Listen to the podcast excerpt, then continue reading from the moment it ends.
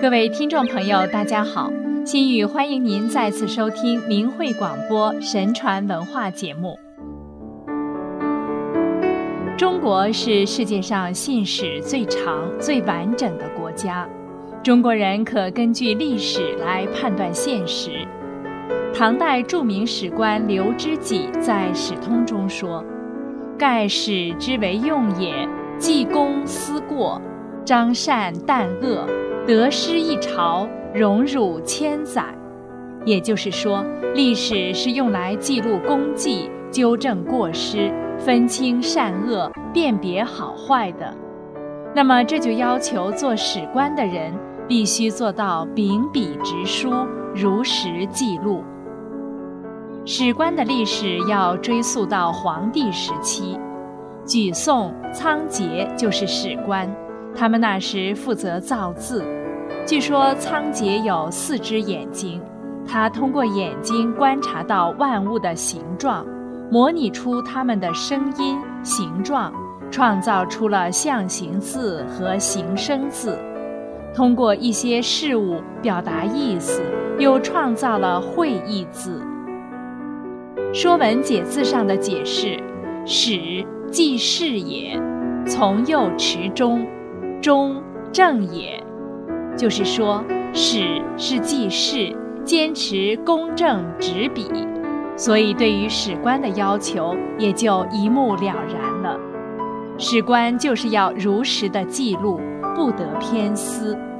不仅如此，古代还有一个规定：君王不许观看当朝史书。唐太宗李世民在魏征死后曾说过。以铜为镜，可以正衣冠；以古为镜，可以知兴替；以人为镜，可以明得失。意思是，人们把铜做成镜子，可以用来整理衣冠；将历史作为镜子，可以观察到朝代的兴衰更替；而将人比作一面镜子，可以了解到自己行为的得失与对错。唐太宗还说：“魏征没，朕亡一镜矣。”魏征死去，朕失去了一面绝好的镜子。从这句话我们可以看到，李世民是通过历史人言来知道自己行为上的过失，所以贞观二年，他还在门下省设立了两名起居郎。贞观十年。主遂良坐上了起居郎一职，专门记录皇帝的一言一行。在《史馆杂录》上记载了李世民和主遂良之间有这么一段故事：一天，李世民很想看起居注，想知道自己在言行上有什么过失，从而可以改正，就问主遂良：“卿之起居注？”既何事？大抵人君得官之否？主遂良回答：“今之起居注，古之左右史，书人君言事，切记善恶，以为简介。疏忽人主不为非法，不闻帝王公自官史。”意思是。今天所设立的起居之职，就是古时的左右史官，皇帝的善举恶行，通通要记录下来，以约束皇帝不违法。至于皇帝要亲自看起居注，这是没有先例的。李世民又问：“朕有不善，卿必记之耶？”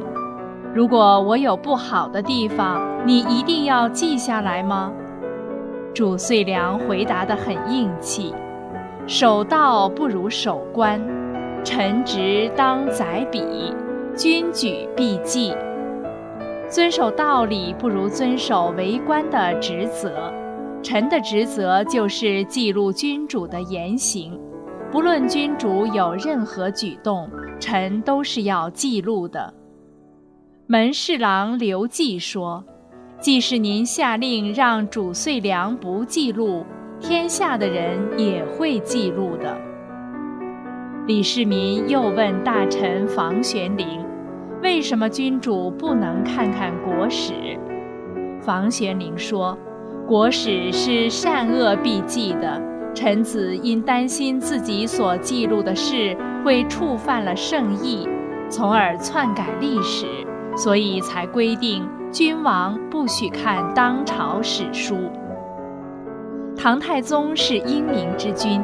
他对主遂良有服龙翼的回答，不但没有计较，而且唐太宗在临终前还将他委任为托孤辅政大臣之一。正是因为唐太宗李世民能够约束自己的行为，任用正直敢言的官员，才使贞观之治的形成有了必要的条件，并为唐代的开明政治奠定了基础。中国的历史之所以能保存得如此完整，正是因为有一批公正撰写历史的史官，他们为了给后世留下一部真实的历史，付出了巨大代价，遭受了许多磨难和厄运，有不少史官丢掉了性命，还有像司马迁更遭受宫刑之辱。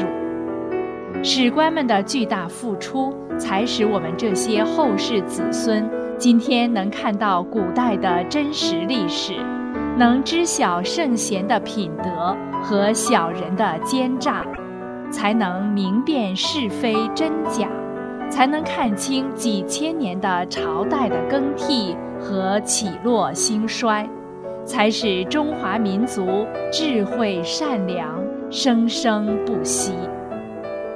然而，当今的中国不仅政权被西来的共产邪灵把持，中华民族的历史更是在半个多世纪里被中共肆意割裂和篡改。据一项对青少年有关中华文明历史知识的试卷调查，被试者平均得分仅有二十七点六九分，及格的只占百分之一点五。今天中国的青少年历史知识竟匮乏的如此严重，其实还不是年轻人不想学，恰恰相反，被试者对历史有兴趣的占七成以上，认为历史重要的竟在九成以上。那么，对历史知识的渴求与历史知识的贫乏，怎么会形成这样大的落差呢？问题到底在哪里呢？这并非像人们说的应试教育之过，其实根本的原因正是统治者不想让百姓了解自己民族的历史，不想让百姓承传中华民族的文化，因为继承了中华博大精深的文化和历史的智慧的民众。是绝不会容忍今天的当权者继续他们的统治的。